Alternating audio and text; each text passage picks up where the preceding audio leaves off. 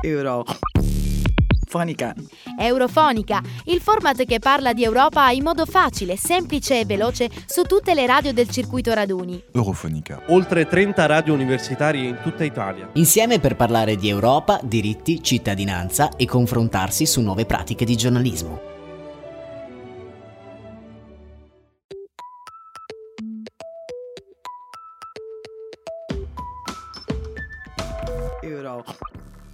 Eurofonica. Ciao a tutti e bentornati al nostro solito appuntamento con l'attualità europea. Sono Chiara Andreazza e oggi vi accompagnerò in questa puntata di Eurofonica ricca di contenuti interessanti, ve lo assicuro. La scorsa settimana i nostri redattori hanno seguito la plenaria del Parlamento europeo a Strasburgo e hanno intervistato per noi alcune eurodeputate. Oggi parleremo dello scandalo che ha coinvolto il Parlamento a seguito dei mondiali di calcio in Qatar, ma anche delle proteste in Iran, che non accennano a fermarsi, nonostante le misure repressive siano sempre più pesanti.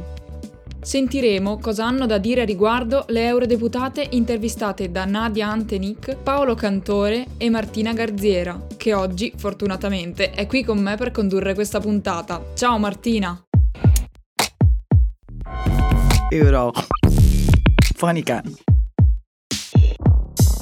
Ciao Chiara e benvenuti a tutti i nostri ascoltatori e ascoltatrici. Gli argomenti di oggi sono davvero caldi e siamo pronti a partire. Proprio questo fine settimana si sono conclusi in Qatar i mondiali di calcio, un'edizione che ha fatto la storia, soprattutto per i suoi lati controversi, la scelta di svolgere questo tipo di evento in un paese costantemente accusato di violazione di diritti umani e civili è stata criticata fin da subito. Le polemiche non hanno fatto che aumentare nel tempo e dal Qatar sono giunte fino al Parlamento europeo, che oggi è al centro dell'attenzione per un vero e proprio scandalo. Protagonista di questa vicenda è l'ormai ex vicepresidente del Parlamento europeo Eva Kaili, eletta in Grecia tra le file del movimento socialista panellenico. L'accusa è quella di aver accettato fondi illeciti dal Qatar per circa un milione e mezzo di euro in contanti, in cambio di una rivalutazione positiva dell'immagine del paese da parte del PIE. Coinvolti nello scandalo sono anche l'assistente parlamentare Francesco Giorgi, compagno di Eva Kaili, e l'ex eurodeputato italiano Antonio Panzeri. Ma dopo questi fatti, che possiamo dirlo, hanno colto tutti di sorpresa e ci stanno tenendo col fiato sospeso, qual è il clima al Parlamento europeo e, soprattutto, come si intende affrontare questo momento critico per le istituzioni europee? Ascoltiamo le parole dell'onorevole Ferrara del Movimento 5 Stelle, che Paolo Cantore ed io abbiamo intervistato durante l'ultima plenaria a Strasburgo. Eurofonica. Buongiorno a tutti e a tutte da Strasburgo. Io sono Martina Garzera e con me oggi c'è Paolo Cantore. Buongiorno, ciao a tutte e tutti. Stiamo registrando dagli studi radiofonici del Parlamento europeo a Strasburgo dedicati a Antonio Megalizzi e Bartek Oriens Nedeschi, ma oggi non siamo soli perché con noi c'è Laura Ferrara del Movimento 5 Stelle. Salve, buongiorno a tutti. Eh, beh, che dire, eh, le notizie al Parlamento europeo qui oggi stanno correndo e sappiamo tutti cosa è successo dell'in- dell'indagine sui fondi che sono stati eh, dati illeciti del Qatar, il cosiddetto Qatar Gate. Che aria tira in Parlamento in questi giorni? Qual è l'atmosfera?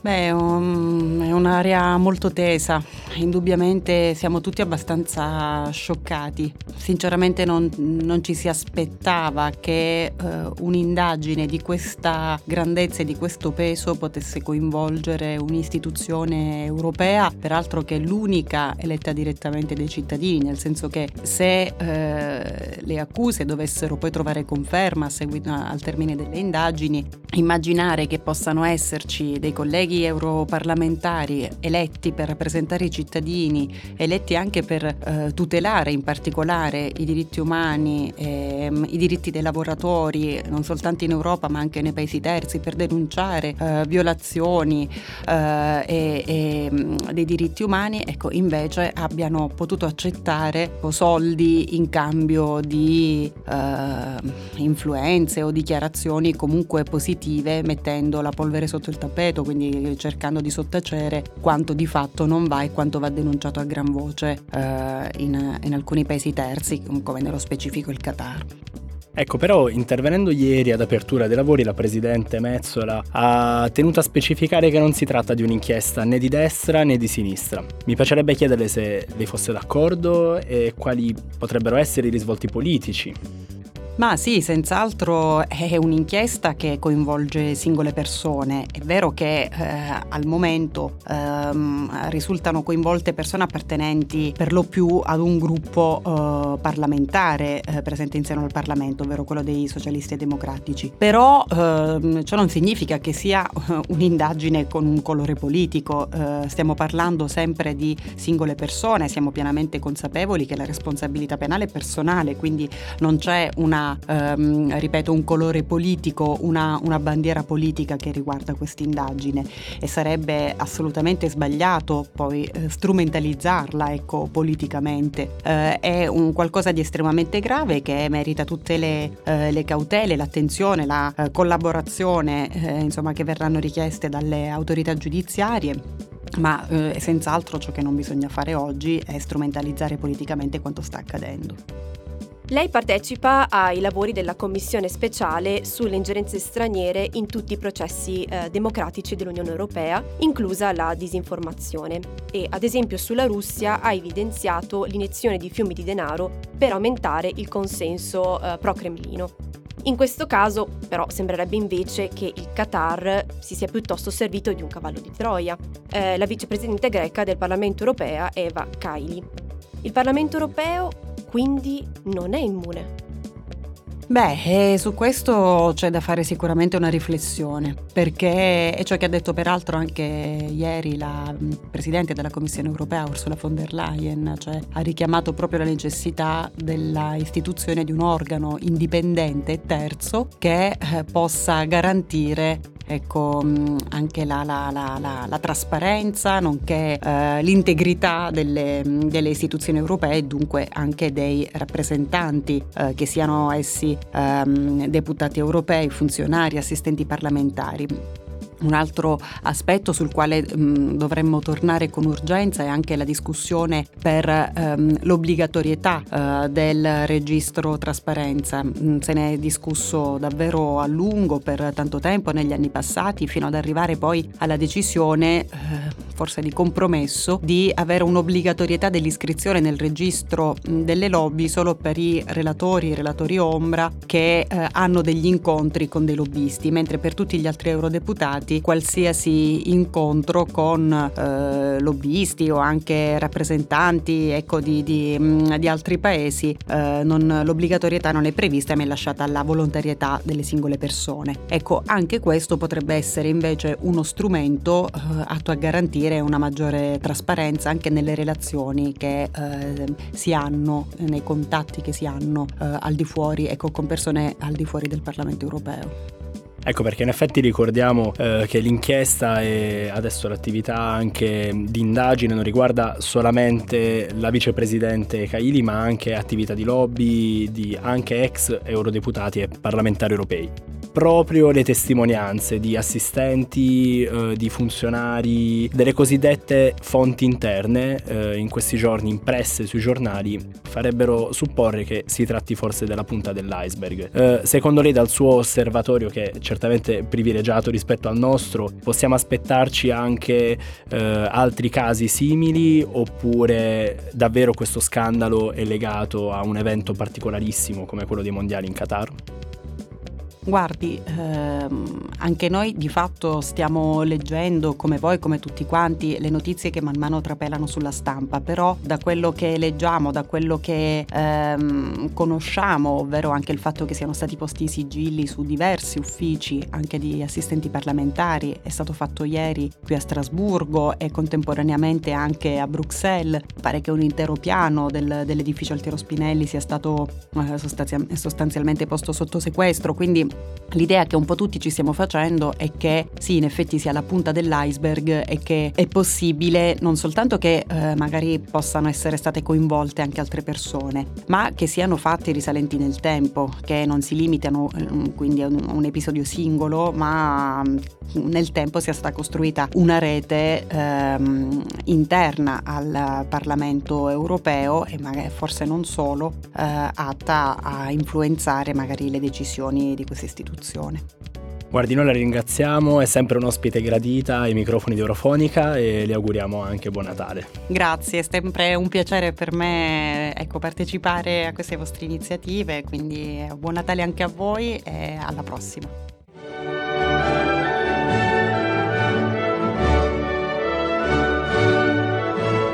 Eurofonica! Eurofonica. Come abbiamo potuto sentire, il clima è davvero teso e allora di fronte a vicende come questa, dove la democrazia europea è sotto attacco, come ha affermato anche la Presidente Roberta Mezzola stessa, occorre prendere subito dei provvedimenti e capire cosa evidentemente non ha funzionato. Come? Lo abbiamo chiesto a Pina Picerno, vicepresidente del Parlamento europeo ed eletta nel PD. Ascoltiamola ai microfoni di Eurofonica. Euro Fonica. Bentornati negli studi radiofonici dedicati ad Antonio Megalizzi e Bartek Oriente qui da Eurofonica con Paolo Cantore e Martina Gazziera. Ecco, ringraziamo la vicepresidente Pina Picerno per aver accolto il nostro invito. E... Grazie a voi, grazie a voi, è un piacere. Noi vorremmo però restare sempre in un tema che purtroppo è balzato negli della cronaca ed è chiaramente quello delle indagini che riguardano alcuni esponenti ed ex del Parlamento europeo che lei rappresenta come vicepresidente. Una sua collega, eh, insomma la collega Caidi, eh, che al momento però ricordiamo è stata destituita dalla carica, è stata colta in, in flagranza di reato e assieme a lei però anche ex eurodeputati, lobbisti, la Presidente Mezzola ha voluto chiarire che il Parlamento europeo è sotto attacco. Mm, noi vorremmo chiederle cosa non ha funzionato. Allora, intanto fatemi dire, perché anche questa è l'occasione, ci ascoltano uh, tanti ragazzi, tante ragazze che guardano all'Europa con uh, attenzione, con interesse, con uh, amore, no? E allora lasciatemi dire che eh, la corruzione è sempre qualcosa di assolutamente schifoso e in questo caso è ancora più schifoso perché prima parlavamo appunto di diritti e di libertà e qua addirittura si arriva a speculare sui diritti dei lavoratori e sulle libertà e sui diritti appunto di persone che vivono in condizioni davvero molto difficili. Quindi questa vicenda è davvero raccapricciante e schifosa, non saprei come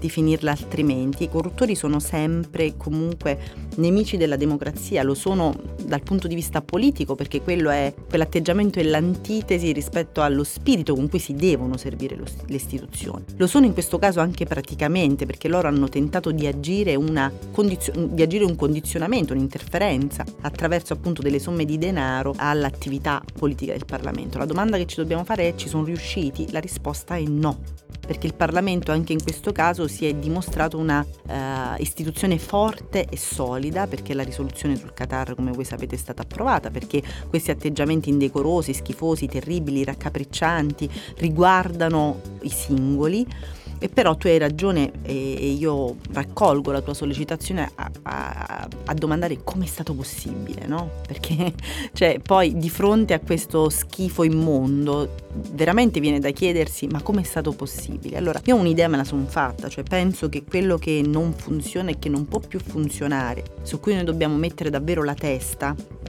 e prendere anche delle decisioni eh, sono le cosiddette porte girevoli tra politica e lobby, no? perché il centro di questa indagine muove intorno alla figura di Antonio Panzeri, che era un ex eh, parlamentare europeo, ora non faceva più questo, eh, non era più impegnato, non era più un parlamentare, però aveva deciso di svolgere questa presunta attività di lobby, poi abbiamo scoperto che insomma non era di lobby. Tra l'altro che riguardava proprio i diritti umani. Esatto, e, però ehm, questo ci, ehm, al di là della vicenda spregevole in sé, insomma, i coinvolti pagheranno, naturalmente, credo risponderanno, spero anche alla loro coscienza, proprio per le, le cose terribili che hanno commesso, ma insomma interroga sul fatto che forse chi ha servito, io di questo sono molto convinta, cioè chi ha servito l'interesse generale e quindi è stato un esponente delle istituzioni, avendo anche a disposizione delle informazioni sensibili, perché è chiaro che noi qua eh, lavoriamo su dossier delicati e allora non può subito dopo aver terminato quel ruolo, quella, quella, quella,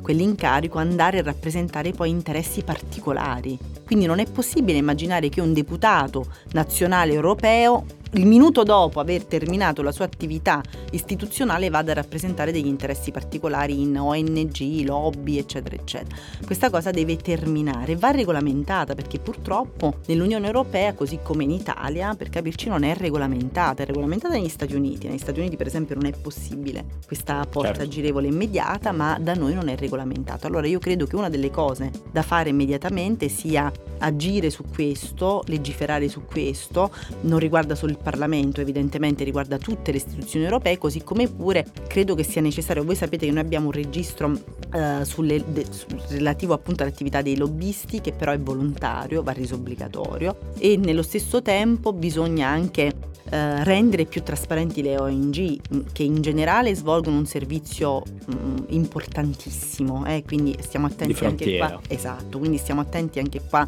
a evitare speculazioni, ne ho lette e ne ho sentite in queste ore, evitiamole, perché in generale le ONG svolgono un ruolo davvero molto significativo e importante.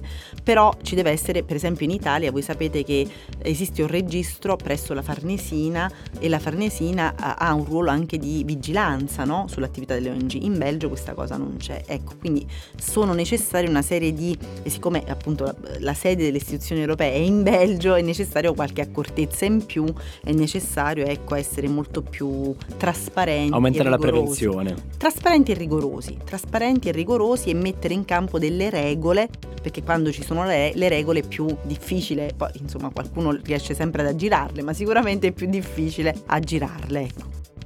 Però con i passari dei giorni eh, sembra che la rosa di nomi di europarlamentari, appunto assistenti, lobbisti coinvolti si stia ampliando. Crede che questa sia solo la punta dell'iceberg, che il meccanismo interno di corruzione sia più ampio di quello che conosciamo oggi? Questo io non lo so perché purtroppo non ho la sfera di cristallo, quello che vedo mi basta e mi avanza pure per dire che eh, è tutto, cioè quello che emerge è un quadro appunto sconcertante e terrificante. Io mi auguro davvero che eh, non ci siano altri coinvolti, ma al momento noi non possiamo dirlo. Quello che però dobbiamo ribadire, perché è bene dirlo a chi ci ascolta in questo momento, alle ragazze e ragazzi, alle cittadine e cittadini che ci ascoltano, che questo tentativo di condizionamento in ogni caso non, ha, non è riuscito, ma è bene dirlo anche ai corrotti eh, di oggi e di domani, cioè il Parlamento europeo non è condizionabile, quindi i loro tentativi orribili, sporchi, schifosi di condizionare le attività non riescono. Chiaro che ci saranno sempre delinquenti che ci proveranno, ma quello che noi dobbiamo dire con grande forza è che questo tentativo non è riuscito. Poi ci auguriamo naturalmente che eh, insomma, questa rosa non si allarghi ulteriormente, ma non possiamo al momento saperlo. Eurofonica. Come abbiamo ascoltato, secondo la vicepresidente Picerno andrebbero rese più trasparenti le attività dei lobbisti e dell'ONG. Ad ogni modo, ci tiene a ribadire che i lavori del Parlamento europeo non sono condizionabili da questi tentativi di corruzione. Ma passiamo ora ad un altro tema che la comunità internazionale si trova ad affrontare, le proteste contro il regime degli ayatollah in Iran. Come ricorderete tutti, dalla morte della studentessa Masha Amini, avvenuta per mano della polizia morale di Teheran lo scorso settembre, si è scatenato un movimento di protesta che sembra ormai inarrestabile. I manifestanti continuano a sfidare la polizia, nonostante la repressione del governo diventi sempre più violenta. Secondo l'agenzia stampa di Human Rights Activists, le persone arrestate sarebbero già più di 18.000, mentre i morti quasi 500. Violenza che ha raggiunto il suo culmine a inizio dicembre con la condanna a morte di due manifestanti, il Parlamento europeo ha fermamente condannato questo atto e, in primis, lo ha fatto la vicepresidente Picerno. Sentiamo ora cosa ha da dirci.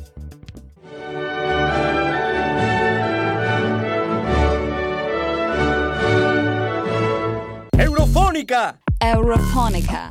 Ecco, innanzitutto eh, vorremmo esprimere tutta la nostra vicinanza per le minacce che lei ha ricevuto, che hanno ricevuto anche altre colleghe e altri colleghi, eh, chiaramente dal governo di Teheran. E ci rendiamo conto della situazione molto complicata. Woman, Life, Freedom è il motto delle proteste che in questo momento accendono l'Iran. Lei fa parte della Commissione per i diritti delle donne e l'uguaglianza di genere. E la domanda nasce spontanea. Cosa può fare e cosa sta facendo il Parlamento europeo? Ma intanto oh, io mh, da questa vicenda che eh, ovviamente mi ha sorpreso rispetto anche alla reazione no, che c'è stata al governo di, di Teheran, ho imparato, o, o, meglio reimparato una cosa che già sapevo ma che mi sono ricordata in queste ore, cioè alzare la voce serve. Cioè quando da questa istituzione arriva un messaggio forte, chiaro, determinato di supporto a chi combatte, lotta per i diritti e per le libertà è qualcosa che aiuta queste persone. Io um, lo sapevo, ma a leggere le reazioni, credetemi, centinaia, centinaia e centinaia di ragazze e di ragazzi che mi hanno scritto dopo eh, il mio famoso tweet, no? che poi è diventato virale, eh, nel quale appunto condannavo l'esecuzione brutale di un ragazzo di poco più di vent'anni che veniva brutalmente impiccato, impiccato solo per aver partecipato appunto alle manifestazioni per la liberazione del, del suo paese, le manifestazioni di proteste che come si ricordava hanno avuto inizio grazie appunto alle donne, no? le donne sono state l'innesco di una protesta che poi ha attraversato tutto il paese in una maniera uh, davvero esponenziale, cominciata dalle donne al grido appunto di donna, uh, vita, libertà e poi è continuata eh, coinvolgendo e attraversando tutte le fasce di quella popolazione fino ad arrivare alla consapevolezza che per il fermento che c'è in Iran in questo momento davvero noi possiamo dire che il regime ha le ore contate. Eh? E quindi questa reazione e, e, il supporto che è arrivato a questa manifestazione, a queste manifestazioni da parte mia, ma da parte anche, come si ricordava, di altri rappresentanti eh, di altri stati membri e anche di altri colleghi, ha determinato una reazione inaspettata per certi versi, perché è inusuale no? che il regime di Teheran risponda eh, con un comunicato individuando come target alcune persone. Era, non era forse mai accaduto e però questa cosa conferma il fatto che eh, insomma, la, la considerazione iniziale, cioè che alzare la voce serve e quindi anche attraverso la vostra radio noi possiamo amplificarlo questo messaggio e farlo arrivare a tutte quelle ragazze e quei ragazzi che in questo momento mettendo a rischio anche la propria vita, perché lì si rischia la vita per combattere appunto per i diritti diritti e per le libertà di ciascuno e collettiva, insomma, possono ricevere anche attraverso il vostro canale, anche attraverso la vostra radio, un messaggio non scontato di supporto che per loro credo davvero sia molto molto importante. Diversi europarlamentari hanno firmato e consegnato all'alto rappresentante Borrell in questi giorni una lettera in cui si chiede l'esclusione dell'Iran dalle relazioni internazionali con l'Occidente e soprattutto l'espulsione dal Comitato per la parità di genere all'ONU. Crede che sia l'esclusione dall'arena internazionale dell'Iran la leva giusta per far cambiare passo al paese, per far cedere il regime? Allora, intanto voi sapete, ed è bene però sempre sottolinearlo, che le relazioni tra la nostra Unione Europea e l'Iran non, se- non, non erano facili nemmeno prima, eh, nel senso che mh, mm, eh, il paese, il regime era già eh, sotto sanzioni per diversi atteggiamenti appunto per i diritti umani, da ultimo per il supporto che hanno offerto all'aggressione russa all'Ucraina attraverso la fornitura appunto di droni, elemento negato sempre da, da Teheran, ma insomma ci sono come sapete delle prove che questo stia, sta avvenendo e che è avvenuto. Quindi c'erano già delle sanzioni e quindi il rapporto tra la nostra Unione e l'Iran è sempre stato un rapporto difficile, che però naturalmente anche dopo oh, la vicenda de, de, de, dell'aggressione della Russia all'Ucraina si è complicato complicato ancora di più. Di mezzo ci sono questioni molto rilevanti come il negoziato sul nucleare, come voi sapete non vi sfugge che quello è un dossier mm, molto molto rilevante che in questo momento vive un momento complicato di stallo perché eh, Trump al tempo decise di ritirarsi dai uh, negoziati sul nucleare. Vero è che eh, Biden poi ave- ha promesso, come sapete, di rientrare a condizione che l'Iran però rispetti le condizioni di quel negoziato che erano appunto aprire, rendere trasparente la ricerca, aprire alle ispezioni, aprire Teheran appunto alle ispezioni di uh, possibili ispezioni internazionali, eccetera, eccetera, tutte queste cose non si sono verificate. Quindi in questo momento quel negoziato vive un momento molto complicato. È chiaro che... Di stallo. Di stallo, eh, che però non promette nulla di buono vista la, la situazione attuale. Quindi io sono convinta, ma ce lo insegna ancora di più no? la vicenda della, dell'aggressione russia all'Ucraina, che il nostro atteggiamento, l'atteggiamento della nostra Unione debba tornare ad essere centrato sulla questione diritti umani. Guardate ragazzi, io ve lo dico con grande convinzione, noi per troppo tempo abbiamo espulso il tema delle libertà e dei diritti umani dalle nostre relazioni diplomatiche internazionali. Per troppo tempo abbiamo pensato che potesse bastare coltivare delle relazioni commerciali, no? la dico brutalmente, per determinare poi un'evoluzione anche della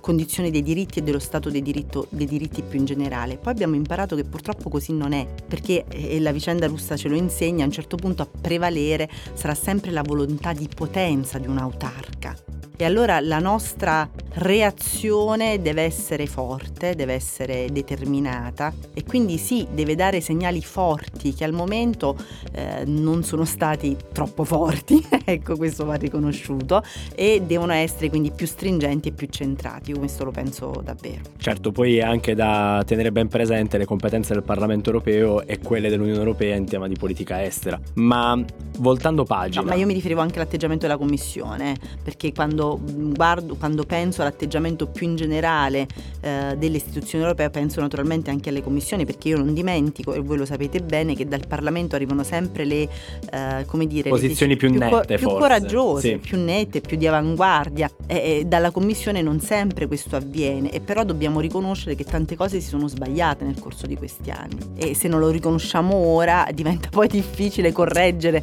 quello che abbiamo sbagliato e avere, insomma, riuscire a fare dei passi in avanti. Infatti anche proprio recente la risoluzione dove il Parlamento europeo chiede l'istituzione di un registro di stati sponsor del terrorismo, uno strumento di cui l'Unione europea al momento non è dotata. Politics, ambiente, comunità, rule of law, disoccupazione, Wirtschaftskrise, diversità, democrazia, alterações climáticas, Europa, future, migranten, diritti. Eurofonica. Beh, possiamo dire che è stata una plenaria davvero intensa. Il clima che si respira in questi giorni a livello internazionale e soprattutto tra i corridoi delle istituzioni europee è sicuramente molto irrequieto. Ma nonostante il momento critico che le istituzioni stanno affrontando, abbiamo visto come i componenti delle istituzioni stesse abbiano una posizione molto ferma e le idee chiare su come bisognerà agire. Il nostro auspicio è che l'Unione Europea possa uscirne a testa alta e forse speriamo ancora più unita di prima. Euro. Fonica. Che dire Martina, non posso che essere d'accordo con te, che poi tu in effetti ne sai davvero qualcosa. L'hai vissuta anche dal vivo questa plenaria, insieme a Paolo e Nadia e vi ringraziamo ancora per queste interviste. Da ultimo ringraziamo anche i nostri ascoltatori e ricordiamo a tutti che potete trovare su Instagram i nuovi reel con gli statement degli europarlamentari. Alla prossima puntata! Ciao Martina! Ciao Chiara, è stato davvero un piacere condurre questa puntata con te. E un saluto a tutti i nostri ascoltatori e ascoltatrici. Non dimenticate di seguirci sui nostri canali social, Facebook, Twitter e Instagram. A presto e buone feste! Euro. Fonica. Eurofonica, il format che parla di Europa in modo facile, semplice e veloce su tutte le radio del circuito raduni. Eurofonica. Oltre 30 radio universitarie in tutta Italia. Insieme per parlare di Europa, diritti, cittadinanza e confrontarsi su nuove pratiche di giornalismo.